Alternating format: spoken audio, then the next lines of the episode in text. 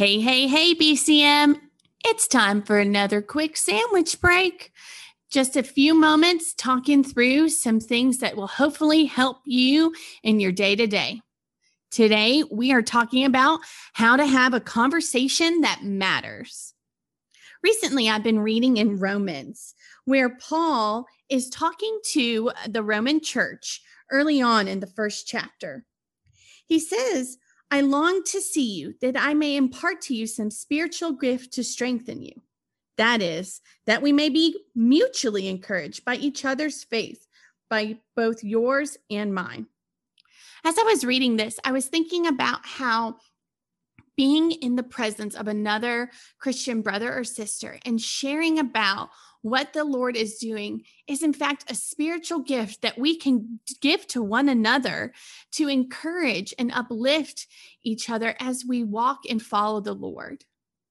I want more and more of my conversations to be a part of encouraging and supporting my brothers and sisters. But man, can I tell you, these conversations often don't happen on accident. I have to set goals and have questions in mind and be thoughtful about how to have a conversation that matters. So, first and foremost, why should we even have a conversation that matters? I get it. Sometimes I just need to talk about the new coach for the Vol football. Granted, I feel like I've had too many of those conversations over the past years, but sometimes it's great just to connect with people, hear how they're doing, and not make every conversation into what feels like a therapy session. That's not what I'm saying here. But I also think that we need to push back against the fear of having thoughtful and purposeful conversations. People want to be known. People want to have um, others care about them and show interest in them. So, the first thing I can suggest to you is ask a question you would want to be asked. Maybe it's a question about how you're handling the current circumstances in uh, our season of COVID. Maybe it's a question about how you're handling a tough decision you just had to make. Maybe you want to share with someone some really great news. What question could they ask to lead you to that conversation? Now try asking it to someone else. Listen to what they say. Ask questions about what they say so you can understand it even more. Don't sit there and just think about how you can respond or share your personal experience with what they're sharing but simply share. If you're anything like me, you're going to have to fight against the tendency to want to fix the situation for them. In fact, if someone's sharing something that's tough and I and I have an idea and a prompting of something that might be beneficial, I might ask, would you want to hear something that might be helpful right now or do you just need to kind of vent about this? and then listen to their response and act accordingly. Maybe you want to ask them about how they're encountering scripture right now and what he's teaching from scriptures. But guess what? Hopefully, the person you're talking with is going to ask you the same question. Be ready to respond. When we hear about the Acts church early on, um, and we kind of idealized how it's presented it talks about how they had everything in common. And of course, they're talking about belongings and food, but I also think it's about having their lives in common.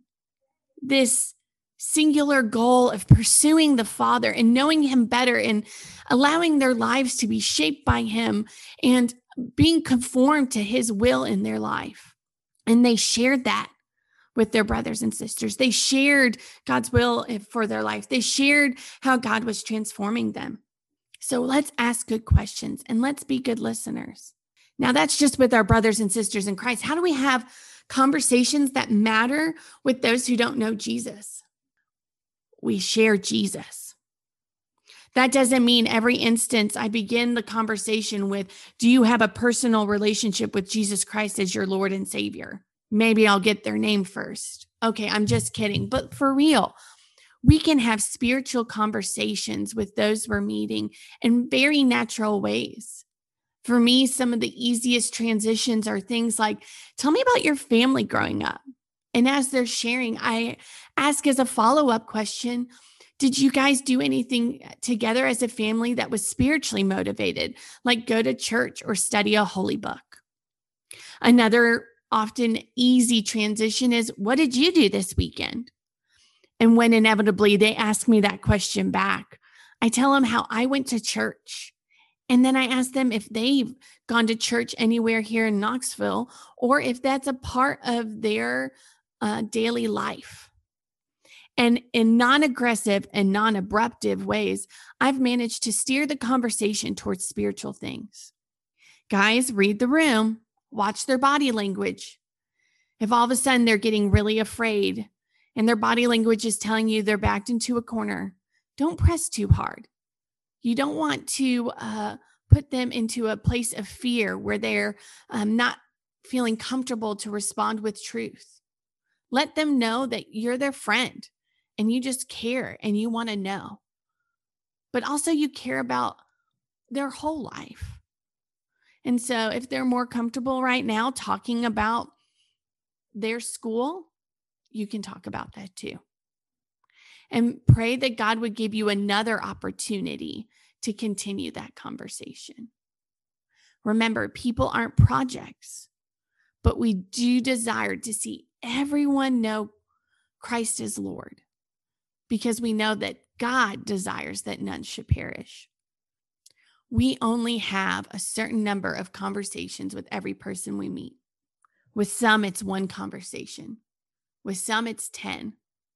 I don't even know the number of conversations I've had with my husband, Kyle Hawes, but even those are technically limited. If over the head of every person you met, you could see a number that said how many conversations you would have, do you think you might talk to them a little differently? Do you think you would try to make the most of your conversations more often? I know I would. So, today, can I give you a challenge?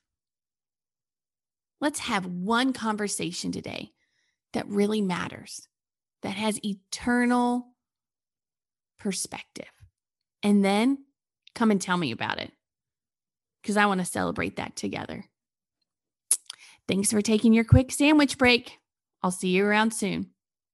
Well, I guess you'll mostly just hear me. Bye.